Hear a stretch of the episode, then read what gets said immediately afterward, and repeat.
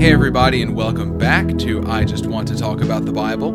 If this is your first time, then I'm glad that you're here. My name is Christian Keeter, and I live in the southeast of the United States of America with my amazing, beautiful, godly wife, Lacey, and our two wonderful daughters, Felicity and Serenity. The moment that somebody becomes a Christian, the moment that somebody places their faith and trust in Jesus Christ as their Lord and Savior and are born again, a number of crucially important things happen at that moment. Uh, some examples would be uh, such a person is immediately adopted into the family of God, meaning that God is their father. John 1 11, I'm sorry, John 1 12 through 13 says, But to all who did receive him, who believed in his name, he gave the right to become children of God who were born not of blood, nor of the will of the flesh, nor of the will of man, but of God. So one thing that happens is we're we're immediately adopted into the family of God. God is our Father. We are His sons and daughters. Another thing that happens is that uh, the Holy Spirit comes to indwell us and live within us. Romans 8 9 says, You, however, are not in the flesh, but in the Spirit, if in fact the Spirit of God dwells in you. Anyone who does not have the Spirit of Christ does not belong to him another thing that happens in let's see we can see it in 2 corinthians 5 17 it says therefore if anyone is in christ he is a new creation. The old has passed away. Behold the new has come. And so we become new creations. And so a lot a lot of indispensably important things happen immediately as soon as we're born again. And it would be a really good use of time for us to study each of those things so that we can better understand who we are in Christ and to understand our identity in Christ. That is a that is a good and important use of our time. And so today what we're going to do is we're going to look at one aspect of that, one facet of this, one thing that happens the moment that we're born again. And it's very important for us to understand. And I think that a lot of us would agree at least intellectually, uh, theoretically, with the content of this episode. But it's one thing to agree with something theoretically, but then another thing entirely to have it really grasped in our heart and to really have our mind and our understanding wrapped around it and just really, really believe it. And that topic is justification. It's the topic of justification. Now, there are a lot of big, biblically sounding words that get thrown around a whole lot that make you feel spiritual when you use them, but in all actuality, we don't really practically know what they mean because a lot of times we don't use these words in day to day conversation. So, words like, um, you know, glorify, sanctify, uh, justification, um, you know, things like that. Those are just a couple of examples. And so we use these words and we just kind of don't even really think about what they mean we just kind of shut our brains off sometimes when these we I guess it's probably just because we've heard these words so many times that we just don't even necessarily think about it. But justification, the idea behind it is a crucially important one. So the passage that we're going to be looking at to study this is going to be Romans 5. Romans 5 verses 1 through 2. And we're going to move through it and pause along the way quite a bit because this is a very important topic that we really need to, to grasp. So Romans 5, 1 uh, and 2, beginning in verse 1, obviously, it says, Therefore, and we should stop. We should stop right there. First word, we're going to stop. So, therefore, that's a very interesting word. And that's kind of an example of another one of those words where it's like we hear it so much in the Bible that we don't really even think about it. We just kind of gloss over it. But the word therefore means something. And you've probably heard the little adage that says, when you see therefore, ask, what's it there for? Which probably isn't quite proper English, but you get the point. You you ask, well, what what is this word? Why is that there? And so whenever you see the word therefore, I want to give you another phrase that you can just kind of think about whenever you see it to help kind of re-engage your mind and re-engage your thinking. You can replace the word therefore with the phrase because of this. Because of this in fact, the word that's translated as therefore could just also be translated as then, accordingly, consequently, or these things being so. And so you can see the idea of the phrase because of this is definitely uh, in those definitions as well.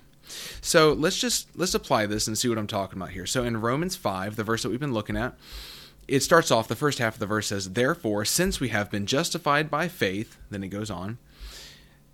But now listen to it. Because of this, since we have been justified by faith, then dot, dot, dot, it, it goes on. But do you see? It just kind of makes you ask certain questions now. And there's nothing wrong with the word therefore. The word therefore is a wonderful word. What's wrong is this how we kind of gloss over it and how we just don't think about it really. And so this is just uh, an attempt to help us to re-engage our minds. So when when it says therefore, we need to say, well, what is this even referring to? Because of this, because of what? Uh, consequently, well, consequently, uh, like with regard to, to what? Like what what is this pointing back to? And so obviously this is Romans chapter five the what we call the Book of Romans um, would probably be more accurately referred to as the letter to the Romans because that's what it was. It was a letter from Paul to the church at Rome. And so we need to keep this in mind. We're, we're picking up right in the middle of a letter. And in fact, this might be a good time just to say anytime that you're studying what we call the epistles or the letters, you know, the letters of Paul, um, obviously, Peter wrote two of them, John has some letters, uh, Jude, whenever you're studying um, and James is, is another example. You know, the letters, the letters of the New Testament. When you're studying those, it's not a bad idea to sit down and then read it all the way through if you're able, and then go back and look at specific portions because it'll give you an idea of the entire flow of the letter, the flow of the logic within the letter, the points that are being made, and it'll help prevent us from taking verses out of context and misapplying them and misunderstanding them.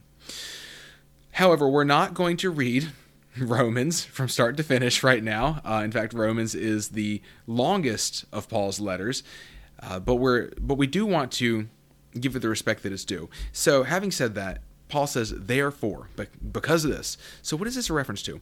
Well, in the chapters leading up to this, he's been talking about how no one is justified by works of the law. So, let me give you an example here.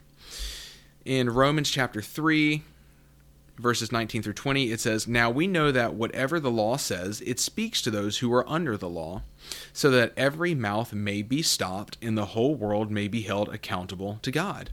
For by works of the law, no human being will be justified in his sight, since through the law comes knowledge of sin. That's the end of the verse there, or the passage. And, and there was our word. I don't know if you caught that, but it says, For by works of the law, no human being will be justified in his sight. So that's the word we're going to be focusing on. But what's Paul's point here? The point is just that none of us can live up to the holy, righteous standard of the law. That's not an issue with the law, because the law is righteous and good and holy. However, we fall short of the law. As it says in a few verses down, uh, for all have sinned and fall short of the glory of God. That's Romans 3:23. But the scriptures are clear that no human being is going to be justified by works of the law. The only person in the history of the world who lived up to the righteous standard of the perfect law of God is Jesus Christ himself. And this and that's part of the gospel. He's the only one who's ever done it. God himself incarnate, Jesus Christ, came and lived a perfect life, died a death he did not deserve, rose from the dead, and those of us who place our faith and trust in him can experience his righteousness and be clothed with his righteousness and experience forgiveness of our sins. We did a whole episode on the gospel not too long ago, and so you can go back and listen to that. But we know this. We we know that we have all sinned and fallen short of the glory of God. We know that we have all made mistakes, done things wrong, and, and broken the law of the Lord. We we know this, and in fact, the passage was looked at in Romans three it says that uh, we know that this is 319 again we know that whatever the law says it speaks to those who are under the law so that every mouth may be stopped and the whole world may be held accountable to god. The law of god the commandments of scripture the they they show us our need for a savior. They show us that we can't live a life good enough now, there is a sin issue that must be dealt with. This is actually crucial to understand if someone's going to have a proper understanding of the gospel. And so, by works of the law, like nobody will be justified. In fact, that's what it said in the next verse, verse 20. Again, for by works of the law, no human being will be justified in his sight, since through the law comes knowledge of sin. Now, let me jump ahead to chapter 4 here and Paul uses the example of Abraham, the Old Testament character of Abraham. And Abraham is very, very interesting. And in Romans 4, Paul is referring to an incident that took place in Genesis 15. I'm just going to read these verses out of Genesis 15 really quickly, then we'll come back to Romans 4 just so it makes a little bit more sense. Genesis 15, 1 through 6 says this After these things, the word of the Lord came to Abram in a vision. Uh, let me pause there. This is his, his name was still Abram. He's renamed Abraham later in the narrative. So I'll start back over. After these things, the word of the Lord came to Abram in a vision Fear not, Abram, I am your shield. Your reward shall be very great. But Abram said, O Lord God, what will you give me? For I continue childless, and the heir of my house is Eliezer of Damascus. And Abram said, Behold, you have given me no offspring, and a member of my household will be my heir. And behold, the word of the Lord came to him This man shall not be your heir, your very own son shall be your heir. And he brought him outside and said, Look toward heaven, and number the stars, if you are able to number them. Then he said to him, So shall your offspring be and he believed the Lord, and he counted it to him as righteousness. And that's the end of the passage there. For those of you who are familiar with the story of Abraham, you know what's going on here. Abraham was very old, and so was his wife Sarah, and they were unable to have a child. And this is obviously before he has, uh, they have their son Isaac, the child of promise, and this is part of that promise that God is making that he will have an heir. And then he takes him outside and tells him to look up at the stars. You, you just heard all that. But verse 6 right there is very, very important where it says, And he believed the Lord, and he counted it to him as righteousness. Paul focuses in on that in Romans 4. And so, with that, the backdrop, let's return here to Romans 4 again. And we're just going to begin in verse 20. But before reading that, I will say I am glossing over all of this big time. Like, if we just took we could take hours just to study Romans 3, Romans 4, just kind of the, the details about what's even being said here and all the points that Paul is making. But I'm just trying to get us to Romans 5 here and help us to understand a little bit of the context because we just need to know context. It's it's vitally important to properly understanding the Word of God. So Romans 4, 20 through 25 says, no unbelief made him waver concerning the promise of God, but he grew strong in his faith as he gave glory to God. Let me just pause there for a second. We're talking about Abraham here. So, okay, continuing in verse 21, it says, fully convinced that God was able to do what he had promised. That is why his faith was counted to him as righteousness. But the words, it was counted to him, were not written for his sake alone, but for ours also. It will be counted to us who believe in him who raised from the dead Jesus our Lord, who was delivered up for our trespasses and raised for our justification. That's the end of the passage. There's our word again, justification. We're going to focus in on that in a moment. But what's the idea here? What's the logic? the logic is if you go back to Genesis 15, it talks about how uh, the passage that we just read in the uh, Old Testament here, Genesis 15, it says in verse 6, and he believed the Lord and he counted it to him as righteousness. And so, what did Abraham do? Well, he believed the Lord. It was a matter of faith. It wasn't some sort of work, it wasn't some sort of like um, act that merited righteousness or something like that. No, he believed God. He believed him.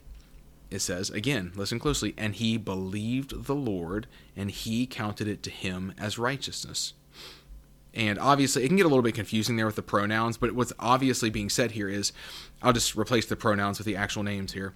And Abram believed the Lord, and the Lord counted it to Abram as righteousness. That's what's being said here. And so it was a righteousness that came not by works, but by faith. This is important, and this is what Paul is focusing in on. And that's kind of what he he turns the corner here partway through verse 24 where he says it will be counted to us who believe in him who raised from the dead Jesus our Lord who was delivered up for our trespasses and raised for our justification. And so the Paul or the the point that Paul is making here is that we're justified by faith, not by works. We're not saved by works. We're saved by faith.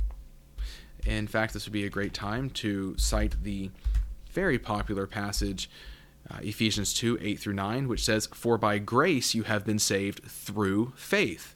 And this is not your own doing. It is the gift of God, not a result of works, so that no one may boast. And so it's not a result of works. Our salvation is not earned, it is received by faith, and it's the grace of God. Now, before moving on, there is something I want to point out that um, a passage that might have come in the mind of some of you guys, and if not, I want to highlight this anyways, just to help us to understand this a little bit better a passage that at first might sound to contradict what I just said. James chapter 2. James chapter 2, uh, let's start in verse 20 and we'll go down to 24. It says, Do you want to be shown, you foolish person, that faith apart from works is useless? Was not Abraham our father justified by works when he offered up his son Isaac on the altar? You see that faith was active along with his works, and faith was completed by his works. And the scripture was fulfilled that says, Abraham believed God, and it was counted to him as righteousness, and he was called a friend of God. You see that a person is justified by works, and not by faith alone. You might say, well, now, Christian, that seems to be the exact opposite of what you're saying. And so, this is what we're getting into right here, is actually something that a lot of people have pointed out and we're reading from the the letter written by James here. And people might even say well when James talks about salvation and works and when Paul talks about salvation and works they seem to they seem to be saying different things. And I would suggest to you that they're not they're not saying different things. I, I would actually suggest to you that what they are saying go together absolutely perfectly if we understand it correctly and so, and the reason why I'm even bringing this up right now is specifically because the example of Abraham is is used in both of these places.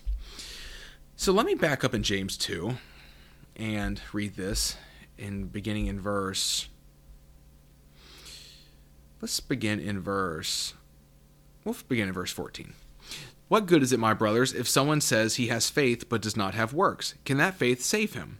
If a brother or sister is poorly clothed and lacking in daily food, and one of you says to them, Go in peace, be warmed and filled, without giving them the things needed for the body, what good is that? So also, faith by itself, if it does not have works, is dead. Continuing verse 18 here, but someone will say, You have faith, and I have works.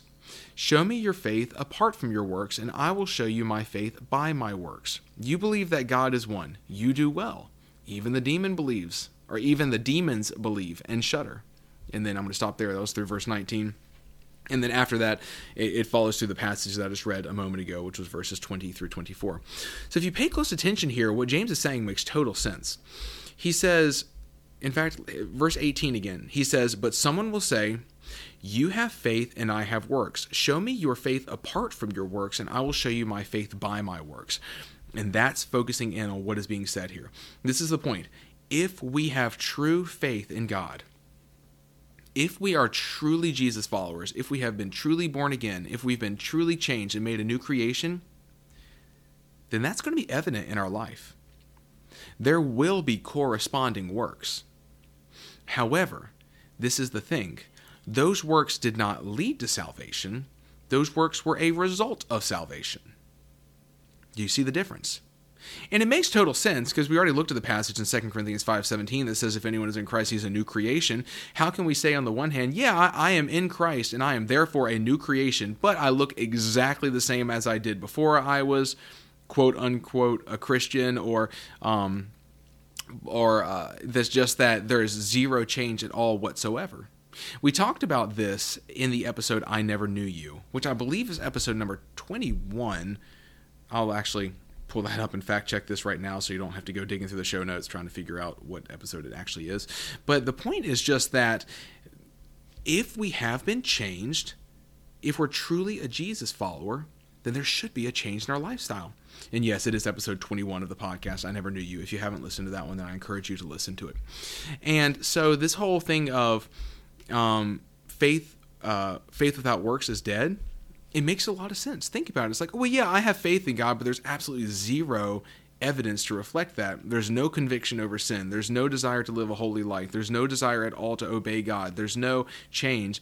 We, if somebody was in that position, they would have every reason to question whether or not they've been truly changed. If their faith is real or if they've just kind of intellectually agreed with the facts of the gospel, which is something I did for many years. I've shared this, you know, part of my testimony before on this podcast. From the time when I was 13 till I was 19, I was calling myself a Christian. I had prayed a prayer. I had been baptized, but I had not been changed. I had not been changed. In fact, in John 17, John 17, 3, Jesus is praying to the Father, and he says, And this is eternal life, that they know you, the only true God, and Jesus Christ, whom you have sent. And that was the thing. I was doing some right stuff. I was praying every night. I had prayed some version of what is famously called the sinner's prayer. I had been baptized, but I didn't know God. I didn't actually know Him. I didn't have a relationship with Him. I just didn't want to go to hell. But I did not actually have any desire to know God or to live a holy life or anything like that. Going back to Ephesians, the passage I read there where it says we are saved not by works, a moment ago. I'm going to read Ephesians 2 8 and 9 again, but I'm going to follow through through verse 10 because this is important and this is very similar to what James is saying. He says, Paul says, For by grace you have been saved through faith, and this is not your own doing. It is the gift of God, not a result of works, so that no one may boast. Then he goes on to say in verse 10 For we are his workmanship, created in Christ Jesus for good works, which God prepared beforehand that we should walk in them. And so we we see that what's being talked about here is that true salvation will lead to works. And a a faith that doesn't work itself out in works, I mean, what what difference mean, what what good is what good is that? You know it's just like if you that's just like maybe intellectually agreeing with something but it doesn't reveal a changed life. And James James is pretty James James is not afraid of saying hard stuff because there he compares well he he says in verse 19 of chapter 2 he says you believe that God is one you do well even the demons believe and shudder. And so he's talking about it's like well yeah even demons believe that you know God exists but demons are have not surrendered their life to the Lord. They are not Jesus followers. They're not, you know, new creations in Christ. You see my point. That's that's the point I believe that James is making here. And so I could continue to talk about this, but I've already done an episode about this. So go back and listen to episode 21 if you have not already for more information on this. But I did just want to highlight that passage from James just in case that was floating around in someone's head or you came across it and wondered how this all worked together.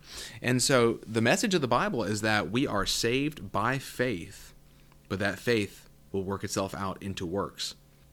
So, having said all that, let's get back to Romans 5. That was all just a lot of setup, and don't worry, I'm not going to go that in depth about everything in this episode at all, but that was all very important, crucial setup for us to even understand what is being said here in the passages that we're looking at today. Romans 5, 1 through 2, coming back to this, uh, this passage says, Therefore, since we have been justified by faith, we have peace with God through our Lord Jesus Christ. Through him we have also obtained access by faith into this grace in which we stand, and we rejoice in hope of the glory of God. So, justified. Therefore, since we have been justified by faith, what does justified mean? The word justified, it is the word dikaiao, dikaiao. But the word, it means to essentially be counted righteous. It means to render righteous. Um, it means to declare, pronounce one to be just, righteous, or such as he ought to be. Um, to show, exhibit one to be righteous. Uh, so it's it's it's this word is connected to the word righteousness. And so this you see how this connects to the whole thing with Abraham from the chapter before. That he believed God and it was counted to him as righteousness. And Paul directly connects that, of course, to what he's saying here at the very end when he says in Romans 4:24 or verses uh, 23 through 25 when he says but the words it was counted to him were not written for his sake alone but for ours also it will be counted to us who believe in him who raised from the dead Jesus our Lord who was delivered up for our trespasses and raised for our justification so it says, therefore, since we have been justified by faith, we've been justified by faith. That's what we were just talking about a minute ago. How is somebody counted righteous? And before I move on, remember what I said at the very beginning of this episode. This is something that happens the second that we're born again. Along with those other examples and even more, m- many very important things happen when we're born again. So we are justified, we are counted righteous because of Jesus.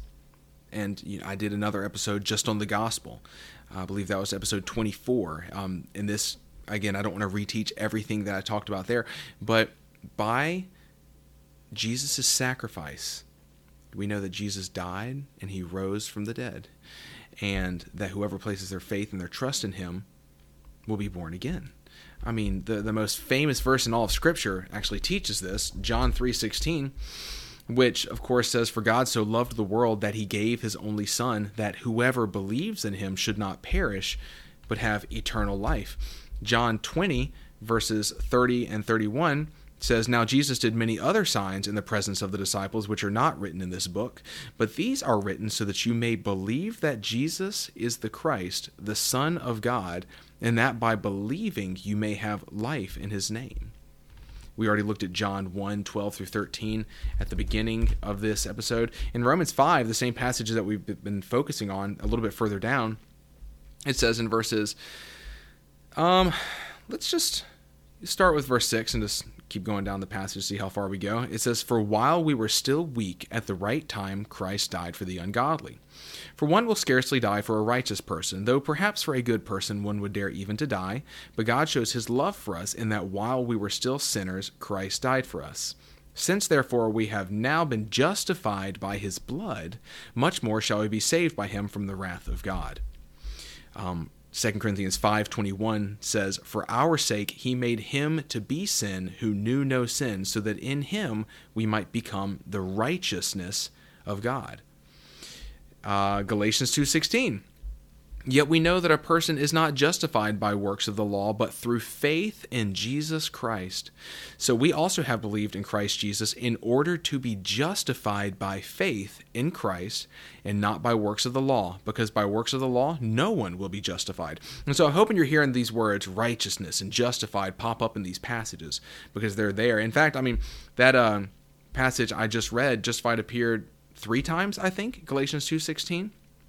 And so there are plenty of more passages that we could read as well just to see this very thing that we're talking about. This example of how we are justified, we are made righteous by faith in Jesus. We are made righteous by our faith in Jesus. We are we experience forgiveness in his name. And so the opposite of righteousness or justification is going to be guilt and condemnation. So Romans 8 1 says there is therefore now no condemnation for those who are in Christ Jesus. And so it's it's Think about it in legal terms. It's you're standing before a judge, you're in a courtroom setting, and you've been justified. You're declared righteous. There's not guilt or condemnation. Those who are in Christ Jesus, that's what it's saying. Our guilt is gone. The condemnation is gone. The stain of sin, it's gone. It's wiped away. Jesus has taken care of that. He took care of that by his blood, by his death, his burial, his resurrection we're clean. Hallelujah. I mean, really, that's that if we could just grasp this truth enough. But before we move through the passage, just a couple more quick thoughts about um, justification here. Justification is about it's about like I said, the removal of our guilt and the bestowal of Jesus' righteousness. Um, how we are free from guilt. But something I want to talk about regarding justification is that justification is an event, it's not a process. It is the one time act of God declaring us not guilty. This is what we need to understand. It is an event, it happens the moment that we are born again. In fact, notice how the verse is written here. It's um, so in Romans 5 1, it says, therefore, since we have been justified by faith.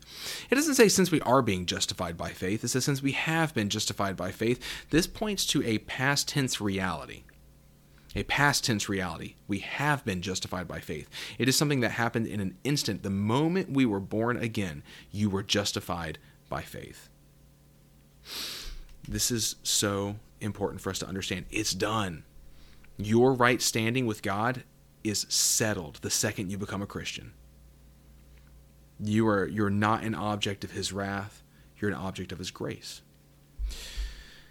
And regarding, um, he says, since we've been justified by faith, one, one final note about faith. Wayne Grudem, who's, who's a Bible teacher, uh, has a good quote about this. He says, Faith is not just belief in facts, but personal trust in Jesus. And this kind of goes back to what we were talking about earlier as a part, as with regard to saving faith and even some of the stuff in, in James chapter 2. And so, uh, I just wanted to really, it's crucial for us to understand um, that it is a settled event, that it was an event, it's not a process. You were justified. You are now guiltless and clean if you're in Christ. And I could keep talking about this, but you get the point now. So, moving on, returning to the passage here, the passage says, Therefore, since we have been justified by faith, we have peace with God through our Lord Jesus Christ. Now, the word peace is irene. Irene. it's where the name Irene comes from. And it uh, simply, and it has quite a few potential definitions, of course, depending on the context, but just a, a simple way of understanding this is it's peace between individuals, it's harmony. It is, there is nothing, and it says here, this passage, it says, we have peace with God. There's nothing between us and God anymore. What separated us has been removed. It's been taken care of by the blood of Jesus, by what he did on the cross. We have peace with God through our Lord Jesus Christ, it says. And so the cool thing about um, eirene, the word, uh, quite possibly comes from another Greek word like uh, uh, um, and eiro means to bind together which is a really cool image if you think about it. It's like okay, if things are at peace, it's like they're bound together. There's no, there's not friction, there's not separation, they're not distance. They're bound together. And so, but the idea is there's peace here. There's peace between individuals. There's harmony. We understand what peace means. And so it says peace with God. Now, something that I'd like to point out is there is a difference between um, the peace of God and peace with God. And I'll go ahead and say, I mean, I I don't like it when you know you hear somebody trying to make a point, but there's like no actual difference. It's called make a distinction without a difference, where it's like, okay, yeah, that doesn't actually change anything. But this is an example where this is actually really significant. And so right here in this passage, we talk about.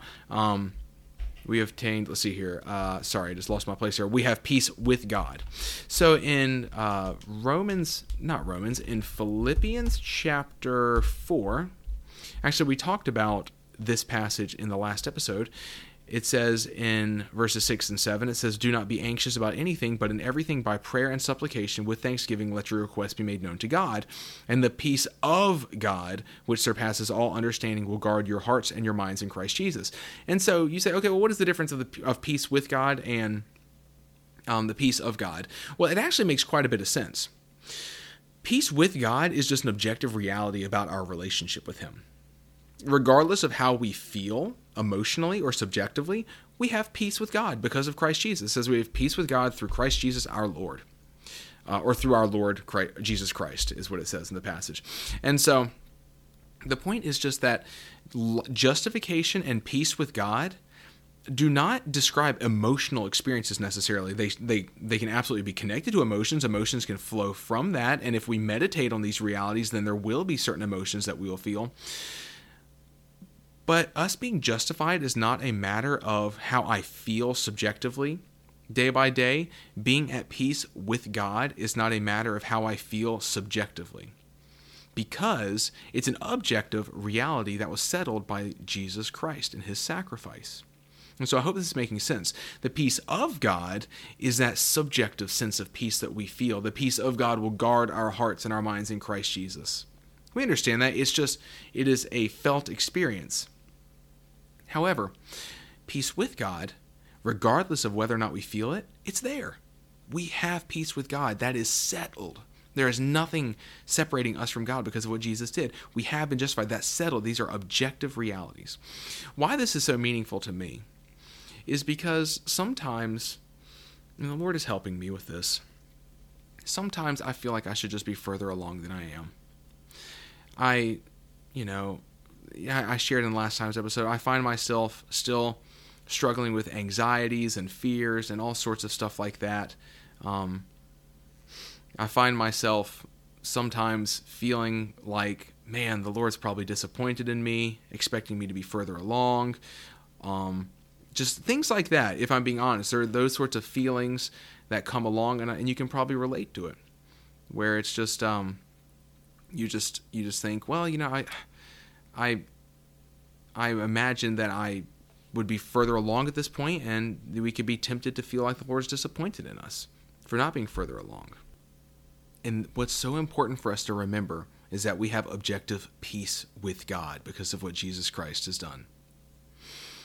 So if you think the Lord is disappointed in you, if you think the Lord is frustrated with you, if you think the Lord is angry with you or upset with you, um, then just remember this truth you have peace with God through your Lord Jesus Christ. He has removed what stood between you and the Father. He is taking care of the sin problem. You have peace with God. And so when you're in places of feeling down like that or feeling like you should be further along, instead of running away from God because you're afraid of his, you know, frustration, anger, something like that, it empowers you to run to God. Because you have peace with him and you can run to your Father and you can say, "Lord, please help." And it's a completely different thing. And it's all based in what Jesus did. We have peace with God. And honestly, talking about the peace of God, we will probably have a greater sense of the peace of God if we meditated on the reality that we have peace with God and that nothing can separate us from the love of God in Christ Jesus our Lord. And, you know, one other thing here it says we've been justified by God. Um, it says it says uh, therefore since we have been justified by faith we have peace with god through our lord jesus christ. Obviously god is the one doing the justification there. He's the one counting us righteous. In romans chapter 8 it says um, beginning in verse 31 through verse 34 what then shall we say to these things if God is for us, who can be against us? He who did not spare his own son, but gave him up for us all, how will he not also with him graciously give us all things? Who shall bring any charge against God's elect? It is God who justifies. Who is to condemn? Christ Jesus is the one who died, more than that, who was raised, who is at the right hand of God, who indeed is interceding for us. And that's the end of the passage, and it continues to talk about the love of Christ, and it's a beautiful passage, the rest of Romans 8. But the point is this it's like he says, he said, uh, It is God who justifies, who is to condemn? God is the highest authority. And so, if God has declared us righteous, there is no one that can challenge that. And the enemy will try to. He will try to heap guilt and condemnation, all that stuff. In the beginning of that same chapter, Romans 8, chapter 1, we've already read it, but it says, There is therefore now no condemnation for those who are in Christ Jesus. So, the answer for the uh, you know guilt and condemnation attacks of the enemy, the answer is the cross. It's the blood of Jesus. It's the fact that you were made righteous in him and God has declared you righteous and then and then there's nothing that can change that. And so that's just very important for us to understand. Now, let me say, because some people could take what I'm saying right now and be like, yeah, I'm righteous. I don't ever make any mistakes ever, and nobody has any right to ever hold me accountable to anything. Nope, that's ridiculous.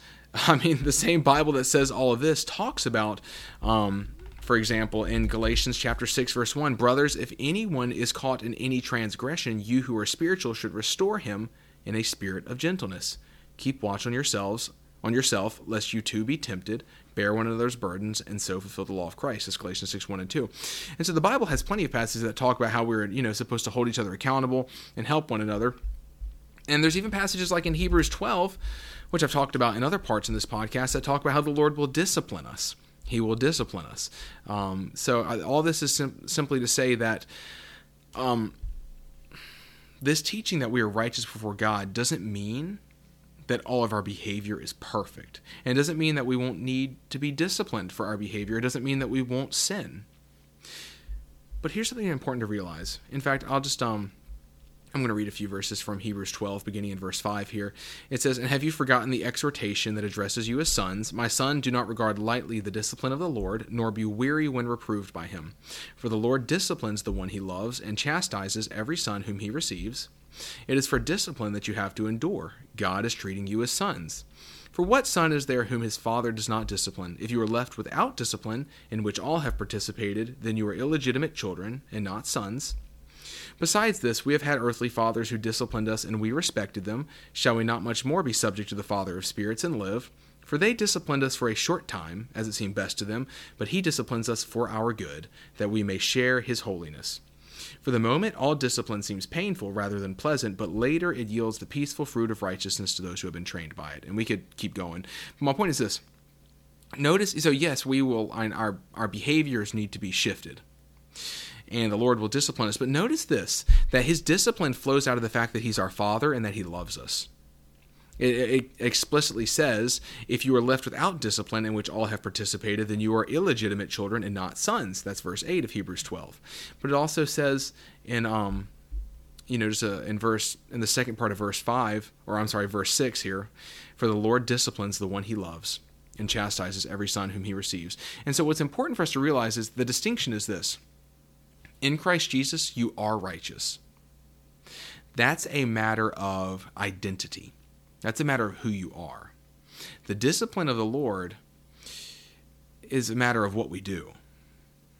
In Christ Jesus, you are righteous. You are righteous. But sometimes we may not act like it. In fact, I feel like I could just sum up this teaching of you're righteous, you're righteous, now act like it. And so the Lord will certainly discipline us because he loves us far too much to let us continue in sin. He um but my point is just we're talking about a matter of identity, not just a matter of behavior. And that's an important thing for us to keep separated. Otherwise, whenever the Lord does discipline us, we'll feel like He's angry at us or that He's like disowning us or removing Himself from us. No, He's actually loving us and drawing in close and helping us. Very important for us to understand. And so, what I'm saying is just that um, this is very important for us to understand. We're talking about something, uh, a matter of identity, not just behavior. So, coming back to Romans 5, it says, um, Through him, we have also obtained access. This is this verse 2 now. Through him, we have also obtained access by faith into this grace in which we stand, and we rejoice in the hope of glory. Um, we rejoice in the hope of the glory of God. So, in this passage, it says, through him, obviously talking about Jesus, we have also obtained access by faith into this grace in which we stand. And one of the scriptures that immediately comes to mind when we hear that word access um, would be Hebrews 4:16, which says, "Let us then with confidence draw near to the throne of grace, that we may receive mercy and find grace to help uh, in time of need." And so, because of Jesus, we can approach the throne of God with boldness. We can draw near to God and find mercy and grace, and we can do this confidently because of Jesus. Um, Hebrews 10 19 through 20 says, Therefore, brothers, since we have confidence to enter the holy places by the blood of Jesus, by the new and living way that he opened for us through the curtain, through uh, that is, through his flesh, and since we have a great priest over the house of God, let us draw near with a true heart and full assurance of faith, with our hearts sprinkled clean from an evil conscience and our bodies washed with pure water. And so, we see that it is the blood of Jesus that allows us to enter the holy places, which this is, of course, using tabernacle temple imagery here in this Hebrews 10 passage. And so I mean, we're talking about entering into the presence of God. And so, because of the blood of Jesus, we can inf- enter with confidence into the presence of God, not with arrogance. That's not what this means, but with confidence. Confidence in what? Ourselves? Absolutely not. Confidence in Jesus Christ and in the value and sufficiency of his sacrifice and his blood. It's confidence in that, knowing that the Father, um, the Father is is now in Christ pleased with us. There's nothing separating. Again, we have peace with God. It says we have access. Um, we have also obtained access by faith into this grace in which we stand, and so our relationship with God is a relationship of grace. His grace is poured out on us, and now grace, it is a um, it's a very rich word, and we're not going to do a full study of the the word here, but the word is charis, and again, depending on the context, it could you know have kind of a few different nuances, but it could mean goodwill, loving kindness, um, favor. But we could really just think of it as God's positive disposition towards us. And notice the, the verb tense here. It says, um, into this grace in which we stand. Stand, present tense. We stand in the present tense grace of God on our lives, His loving kindness, His favor on our lives. And this is because of Jesus Christ. And again, remember, we need to keep this in the context of the whole Bible. This doesn't mean that the Lord doesn't discipline us. This doesn't mean that um, He doesn't work in our lives to make us practically holy. He absolutely does. That process is called sanctification, the lifelong process by which we are made to look more and more like Jesus, where, you know, we are positionally righteous before God, but practically, sometimes we don't necessarily behave righteous. But that, again, is the distinction between identity and behavior. Our identity is that we are righteous in Christ Jesus. Our behavior sometimes doesn't necessarily line up with our identity, but the Lord helps us with that. But I just need us to understand here that His disposition towards us is positive, it's grace in Christ Jesus. We are sons and daughters of God, and God is the perfect Father. And then the verse, uh, the passage finishes out and it says, And we rejoice in the, uh, I'm sorry, let me start over. And we rejoice in hope of the glory of God. That's the last part of Romans 5 2. That points ahead to a future reality. We rejoice in hope. Hope in the Bible is um, it's not like the English word hope. Hope in English implies doubt, like, oh, I hope this happens. Not so in the Bible. In the Bible, hope implies a future certainty. It's almost like strength in the present because of a future reality. It has expectancy to it. And so we rejoice in hope of the glory of God. And so that phrase, let me just read a quote real quick about um, that. Let's see here the glory of God. Um, here we go. It says, This phrase is an Old Testament idiom for the personal presence of God.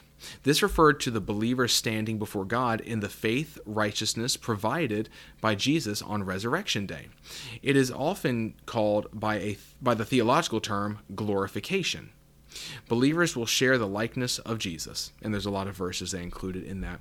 So this points ahead to the future. The the and glorification is another one of those big um, Bible words that maybe we'll talk about in another episode. But this pointing into the future day. We'll be in the presence of God, but the day, uh, you know, um, um, you know, when we will see Him face to face, the glory of God. And so it's interesting in this passage here that uh, in Romans 5 we have past, present, and future. We we have been justified because of that past tense reality fact. We now stand present tense, or we, we now have present tense peace with God, and we stand in His grace, and we rejoice in the future hope, in the hope of the glory of God. Because of Jesus, because of Jesus, we have been justified. Our sins have been taken care of. We are righteous in the eyes of the Father. Because of Jesus, we have peace with God. Because of Jesus, we have access by faith into this grace in which we stand. And because of Jesus, we rejoice in the hope of glory of God. We know that we rejoice in hope of the glory of God. We know that um, when we stand before the Lord, the blood of Jesus is going to be enough. It's enough. And that's this passage is just so rich and important for us to understand. Well, I just need us to know. I need all of us to understand as best we can that if you're in Christ, you have been justified. The Lord loves you. You are righteous in Christ Jesus. And so that even if he correct even when he corrects you, even when he disciplines you, that is based out of love, not anger, not frustration, not disappointment and so this is this is important for us to understand. And you know, I will actually just go ahead and include um, just a second here, Second Corinthians five nine. One time when I was talking about this subject, somebody asked me about uh, it might have been this specific passage, but this kind of idea in Second Corinthians five nine, where Paul says, "So whether we are at home or away, we make it our aim to please Him." And so the question is, well, you know, if God is already pleased with us because we're in Christ and we're already the objects of His grace and His favor, then why would Paul say something along those lines? Why would he say that? Well, I mean, this goes right back to the whole, I think, behavior and identity sort of thing, where it's like, okay, yeah, in Christ Jesus, we are holy and righteous. We still need to be diligent to live in a way that corresponds with his will and his ways. We want to live in a way that's good and righteous and holy. We want to live in a way that lines up with our identity in Christ, and so we should make it our aim to please Him um, in our you know behavior and our attitudes and everything. Uh, Psalm 19, it says last verse of Psalm 19, verse 14 says, Let the words of my mouth and the meditation of my heart be acceptable in your sight, O Lord, my rock and my redeemer it's kind of like that idea where it's like, yeah, I want the words of my mouth and the meditation of my heart to be acceptable in the Lord's sight, but I know that I'm not maintaining His love. I'm not maintaining His favor. I'm not maintaining His grace. I'm not maintaining all of this stuff. No, the blood of Jesus took care of all of that. This is a function of loving God. This is a function of I want to live in a way that pleases Him and lines up with who I am. Our obedience to God is a function not of earning righteousness, it's a function of love. Jesus said in for, um, John 14, 15, If you love me, you will keep my commandments. So, keeping God's commandments are not a function of earning righteousness or even earning his favor or his love or that sort of stuff. It's just a function of love for the Lord. If we love him, then we will want to obey him. And so, I hope that this has been encouraging to you. I hope that it's been helpful, uh, even if it's just a helpful reminder But you probably know somebody who needs to hear this that it's like, no, in Christ, God is pleased with you. He is, and you can rest in that. You can rest in the reality that there's nothing between you and God, which means that you can always go to Him for help, even if you got yourself into the position in the first place. But as always, I hope this is encouraging to you guys, and I hope that you guys are all doing well. God bless you.